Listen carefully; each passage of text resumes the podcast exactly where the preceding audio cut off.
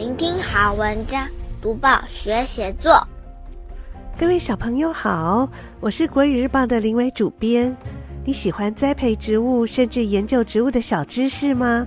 如果我们能够亲自栽培植物，学习植物小知识，不仅能体验到大自然的奥秘，也会获得许多不可思议的创作灵感。今天的小作家李义成，台中市南屯区正平国小六年级的学生，就分享了他和爸爸一起栽培植物的经验。我们会介绍这篇有趣的文章，说明段落重点、赏析以及栽培的写作技巧。先念这篇文章给大家听。乐当送子鸟。读幼儿园时，我就对花花草草很感兴趣，兰花更是我的最爱，因为它不只散发淡淡的香气，还可以提升家里美好的气氛。爸爸有一座温室，里面种满五颜六色的兰花，有颜色像红玫瑰的蝴蝶兰，盛开时像瀑布的石斛兰。朝气蓬勃的文心兰与稀有品种的兰花，假日我会跟爸爸到温室施肥、浇水和拔草，是最佳的兰花二人组。温室仿佛是一座生意盎然的森林，白天可以呼吸新鲜空气，晚上还可以观察自然生态。我只要心情烦闷，就会来这里散心赏花，把课业压力抛到九霄云外。爸爸教我怎么栽培兰花胚，他一边耐心示范，一边说明：兰花胚一定要在无菌的地方培养，否则可能会奄奄一息，甚至回天乏术。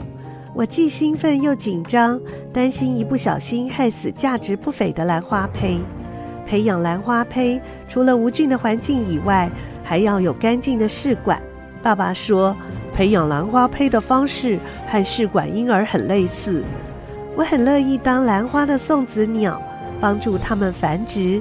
这个任务既神圣又温馨，因为每一颗胚胎仿佛自己的小孩，需要耐心的照顾才能存活。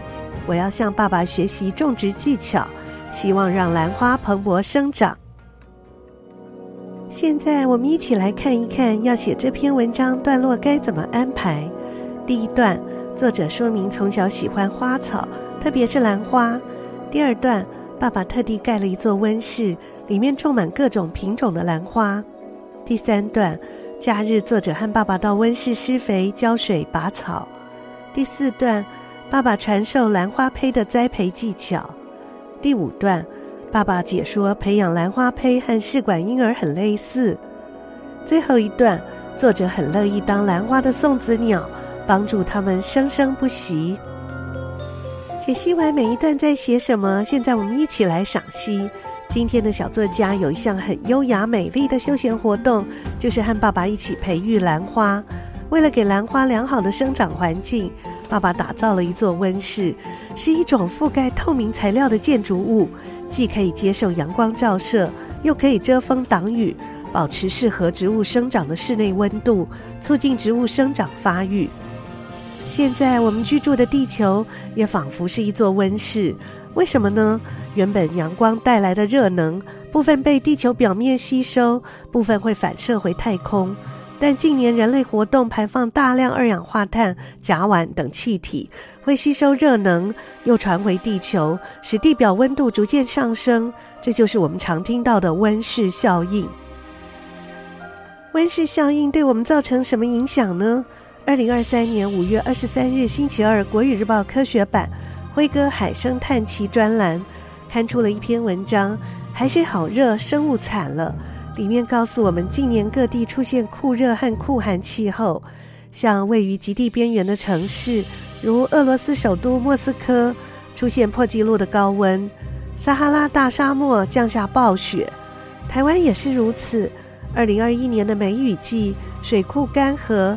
二零二二年梅雨季则豪大雨不断，二零二三年中南部也缺水，这些灾难都源自海洋暖化。海洋借冷暖海流交互循环，成为全球最大的热量调节器，让地球维持稳定的温度变化。但温室效应使海洋吸收了大部分的热量，导致海水温度升高，海洋生态因此遭受了巨大冲击。比如高海温导致珊瑚白化，珊瑚礁鱼类纷纷离开，原本生机蓬勃且五彩斑斓的珊瑚礁变成了无生机的白骨世界。另外，由于人为污染及高水温，沿岸水域的有毒藻类快速成长，形成了藻华，使大量沿岸生物中毒死亡。海水变暖了，原本以温度为地理分布边界的海洋生物活动区域有向北扩展的趋势。日本发现两种分布在南北不同地区的河豚有混杂生活的情形，使河豚料理师把有毒物种误认为无毒，引发食物中毒事件。还有如大家知道的，绿蠵龟的性别由龟穴温度高低决定。沙滩温度高于或等于摄氏三十一度，会孵出较多的雌海龟；如果低于或等于二十八度，则孵出较多雄海龟。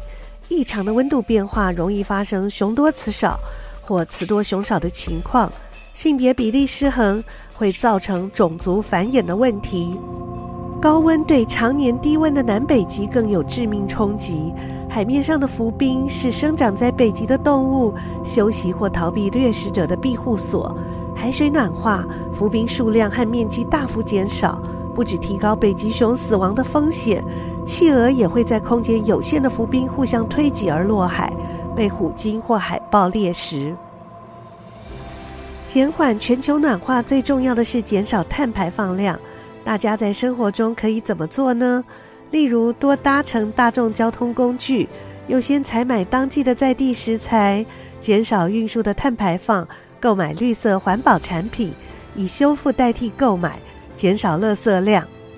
希望在新的一年里，人人每天落实减碳行动，积少成多产生的力量，就能降低全球二氧化碳的排放量，减少暖化对生态环境造成的冲击哦。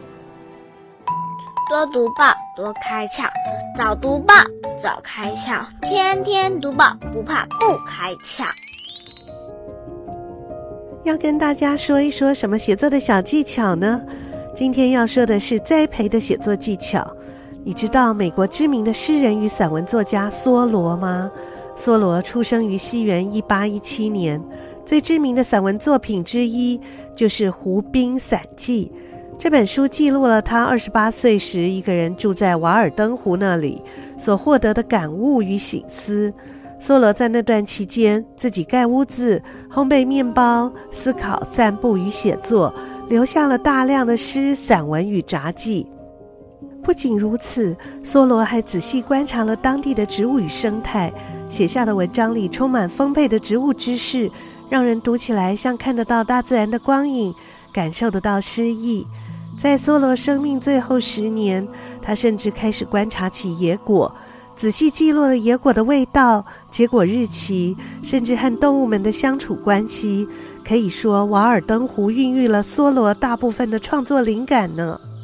在小作家的这篇文章里，小作家从开头就表达了他从小对植物的热爱，这些热爱联系了他和爸爸的好感情。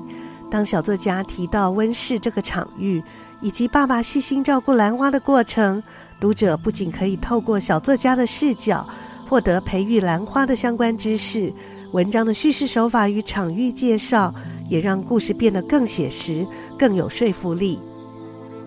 在栽培的写作技巧里，我们可以用一个或多种植物为主题，仔细写下观察栽培植物的过程，细腻生动描绘植物的知识与生长过程。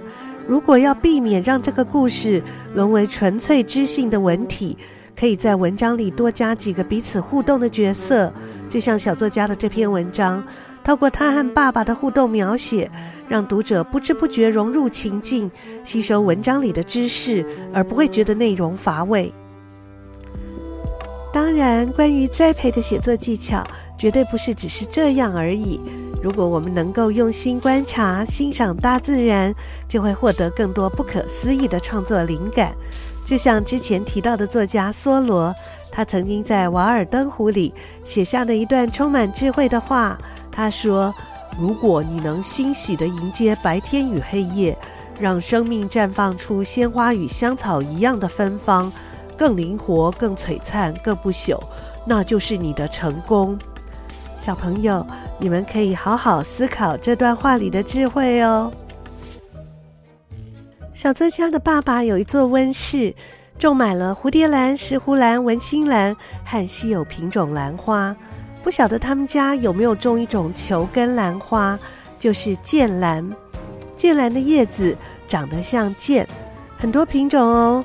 花色有淡红色的、红色的、黄、橙黄、白色的，什么都有。也有人叫剑兰是唐菖蒲或福兰。林良爷爷就在《国语日报周刊》第三九二期上写了一首八行诗。诗里好好的形容了剑兰这种花的外形，并说它很适合用来当插花时的搭配材料哦。一起来听听看剑兰。唐菖蒲也叫做剑兰，长长叶子像宝剑，花朵美丽很耐看。